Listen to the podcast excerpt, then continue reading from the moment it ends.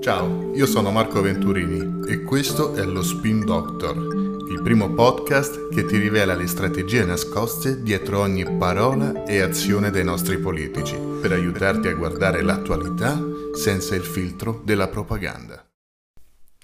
Eccoci qua, questa è la prima puntata dello Spin Doctor, dunque è doveroso che io mi presenti. Sono Marco Venturini e sono appunto uno Spin Doctor, ovvero un consulente in comunicazione politica.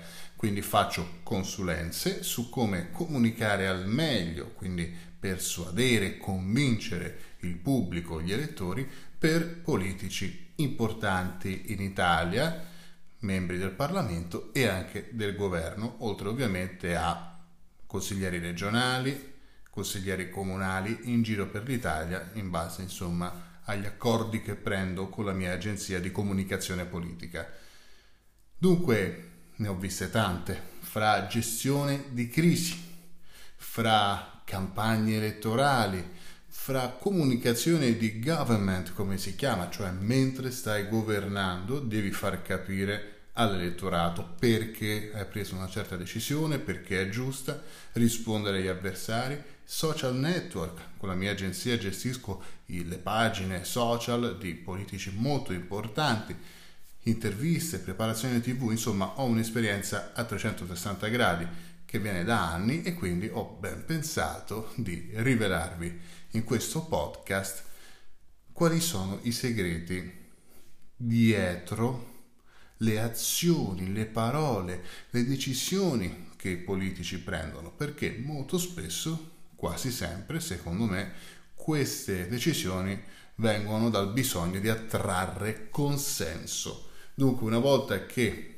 conoscerete queste tecniche di comunicazione politica, potrete interpretare la realtà ad occhi aperti, senza quel filtro, senza il velo della propaganda. Ok, non sarà qualcosa di noioso, non vi farò lezioni di comunicazione politica, di tecniche di comunicazione di massa, no.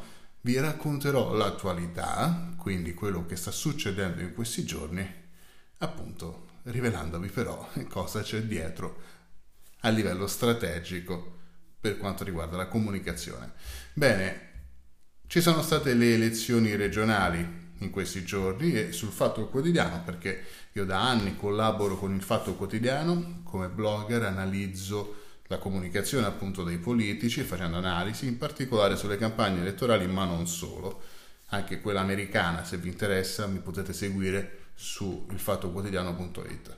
Comunque ci sono state le regionali, dicevo, e è emerso un dato molto curioso di cui vi voglio parlare in questa prima puntata del podcast è emerso che i candidati alla presidenza delle regioni che hanno speso più soldi su Facebook e su Instagram, quindi che hanno investito più soldi per fare campagna elettorale sui social network, hanno perso. Com'è possibile? Più spendi sui social, meno voti prendi? A guardare i dati sembra essere questa la nuova regola di comunicazione politica che è emersa dalle ultime elezioni regionali. Sia i numeri dei voti che quelli dei soldi spesi su Facebook e Instagram sono pubblici. Basta andare su libreria inserzioni di Facebook, lo cercate su Google e vedete quanto hanno speso i candidati. Ebbene, l'ho fatto io per voi e ve lo dico, prestate attenzione perché è un dato veramente sbalorditivo. In Campania Stefano Caldoro ha speso oltre 32.000 euro per sponsorizzare i propri post. De Luca non ha speso un euro.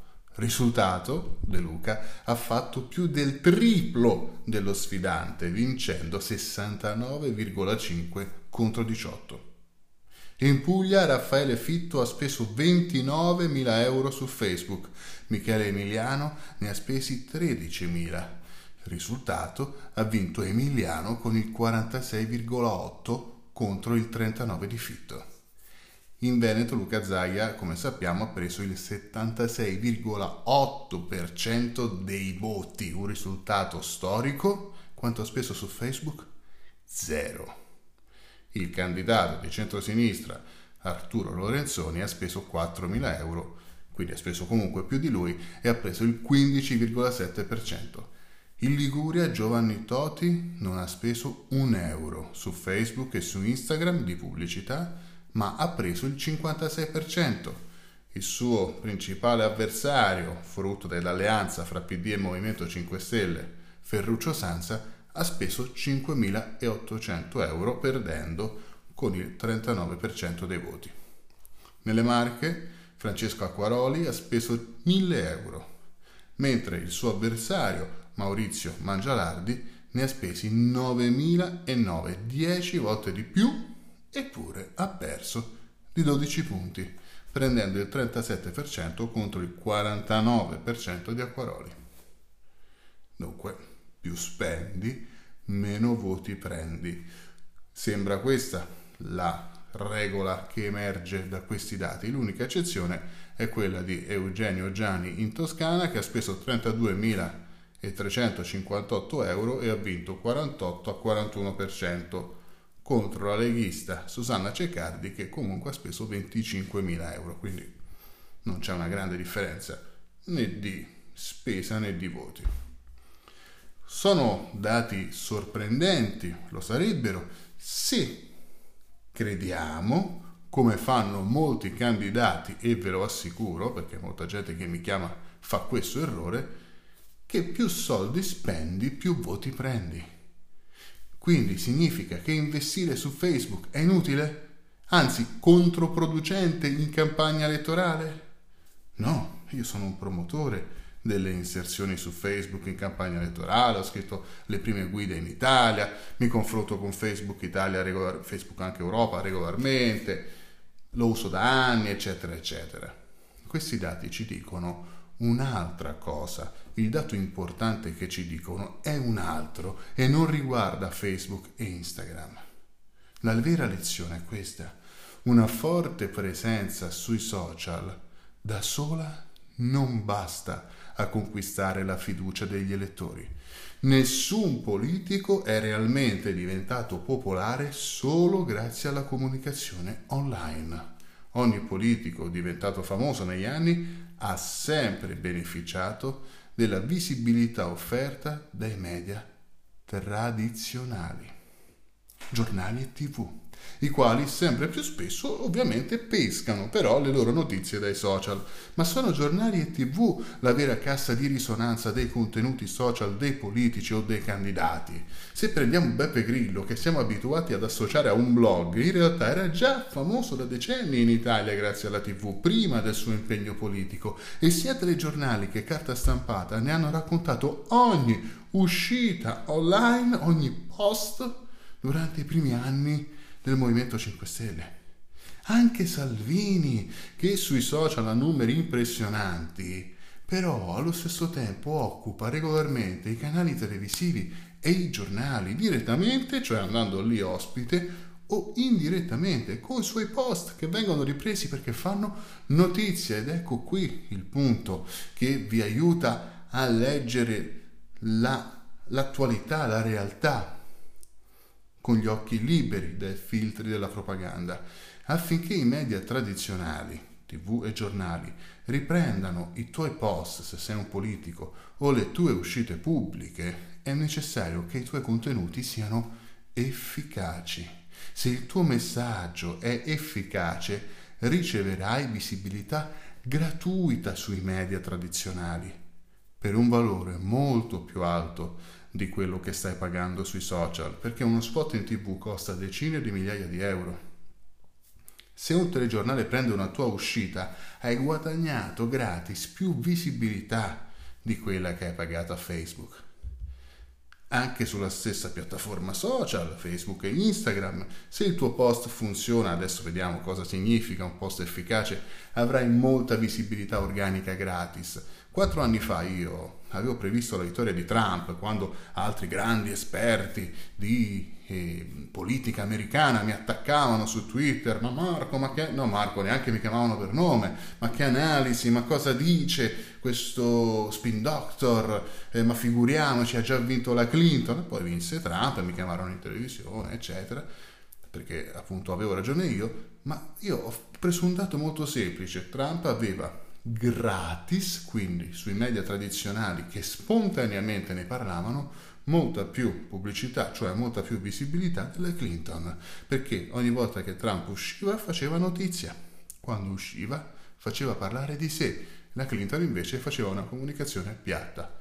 Quindi veniamo al reale problema dei candidati che hanno perso alle ultime elezioni regionali. Non è perché hanno speso su Facebook e Facebook porta sfiga, per carità. La domanda è quanto era efficace il loro messaggio sul piano della comunicazione. La pubblicità, la visibilità a pagamento, quindi, è solo un amplificatore del tuo messaggio o del messaggero, cioè del candidato. La pubblicità è un amplificatore di un messaggio.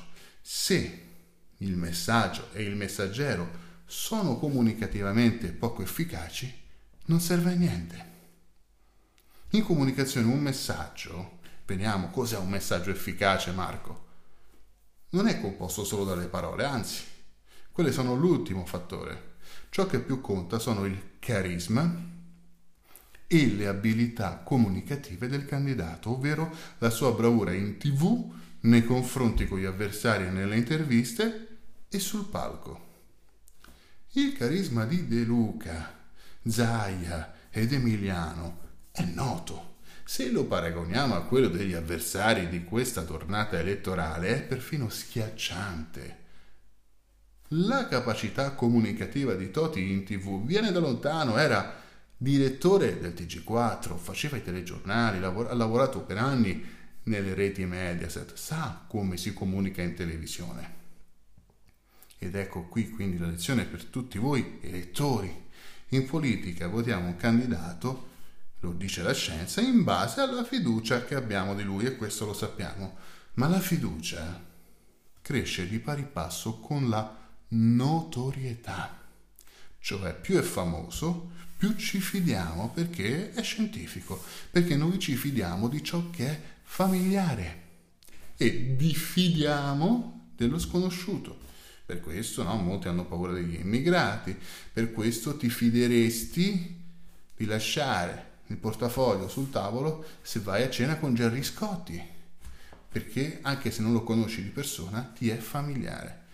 Se tu invece non sei un bravo comunicatore, i media tradizionali, giornali e tv non parleranno mai di te ed ecco quindi quelli che hanno perso. Se non sei un bravo comunicatore, non parlano di te, dunque non diventi famoso e quindi non attiri la fiducia e i voti dell'elettorato. E dunque devi spendere di più su Facebook per cercare di colmare un gap incolmabile.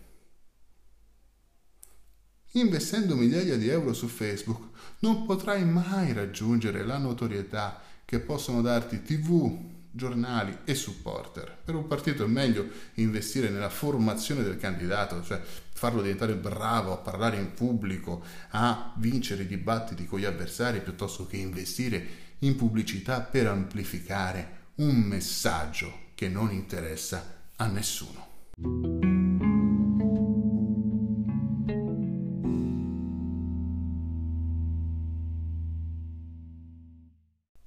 Bene, eccoci al termine di questa prima puntata del podcast Lo Spin Doctor. Se ti interessa sapere le strategie, la propaganda che c'è dietro la politica, iscriviti al podcast.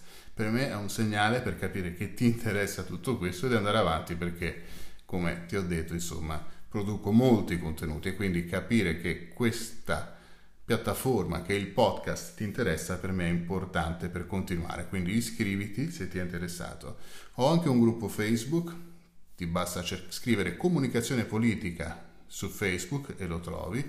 Se sei un candidato alle elezioni un politico uno spin doctor un aspirante tale, uno studente di comunicazione politica o comunque se ti appassiona veramente la comunicazione politica. Lì pubblico proprio delle lezioni, lì non faccio informazione come qui, attualità, ma lì faccio proprio formazione.